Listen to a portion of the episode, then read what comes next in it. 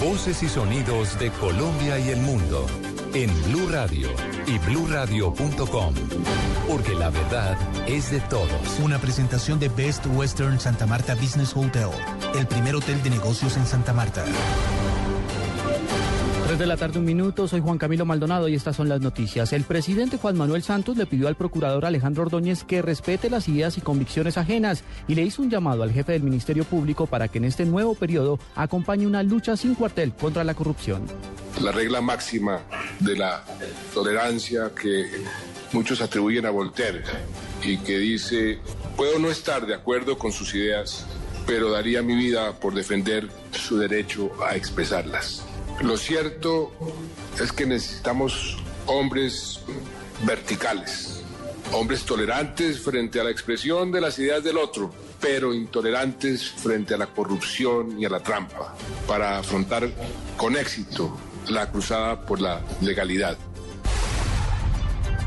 3 de la tarde, dos minutos, la Superintendencia Financiera de Colombia lanzó una alerta a la ciudadanía para que tengan cuidado con varias entidades financieras que están operando en el país sin vigilancia, captando dinero sin autorización. ¿De qué se trata, Julián Calderón?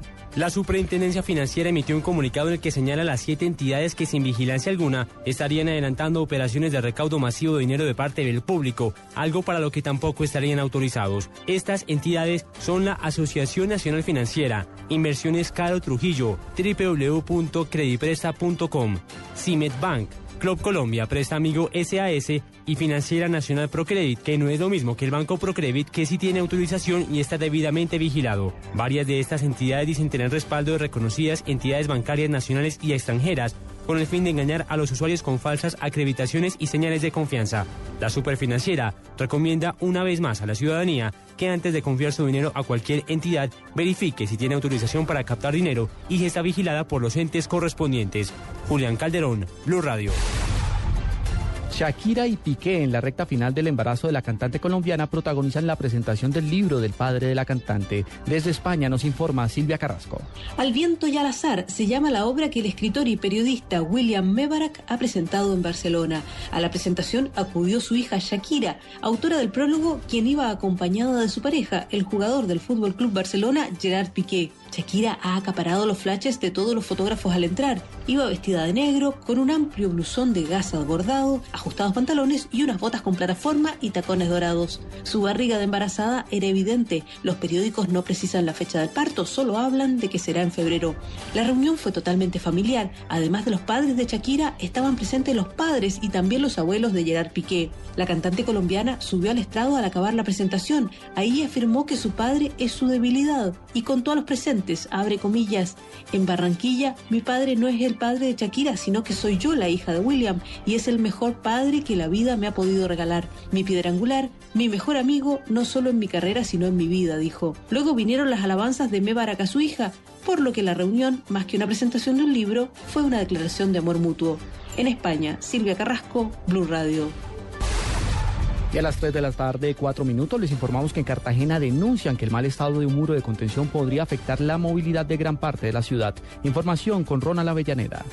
La estructura de 400 metros eh, lineales y de cerca de 4 metros eh, de altura amenaza con caer y afectar la movilidad de un vasto sector del sur occidente de la ciudad eh, de Cartagena. David Gamarra es uno de los líderes del barrio. David, la comunidad asegura que el muro se construyó con recursos del orden de los 231 millones de pesos que giró Colombia Humanitaria para frenar los deslizamientos y esto no sucedió. Bienvenido a Blue Radio. Sí, mira, ese muro está inconcluso, ese muro se está cayendo. Así como se está cayendo el muro, se ha caído eh, la esperanza de tener vivienda por parte del gobierno nacional, ya que el mismo presidente de la República vino aquí a nuestra comunidad y con falsas palabras nos prometió 115 mil millones de pesos para solucionar los problemas y ya llevamos tres años y todavía no hemos podido solucionar el tema de vivienda. Eso es algo que nos duele. La comunidad asegura que el muro en este momento presenta grietas en toda la estructura y que han venido algunos funcionarios y las han tapado con cemento, lo que a ellos les genera mayor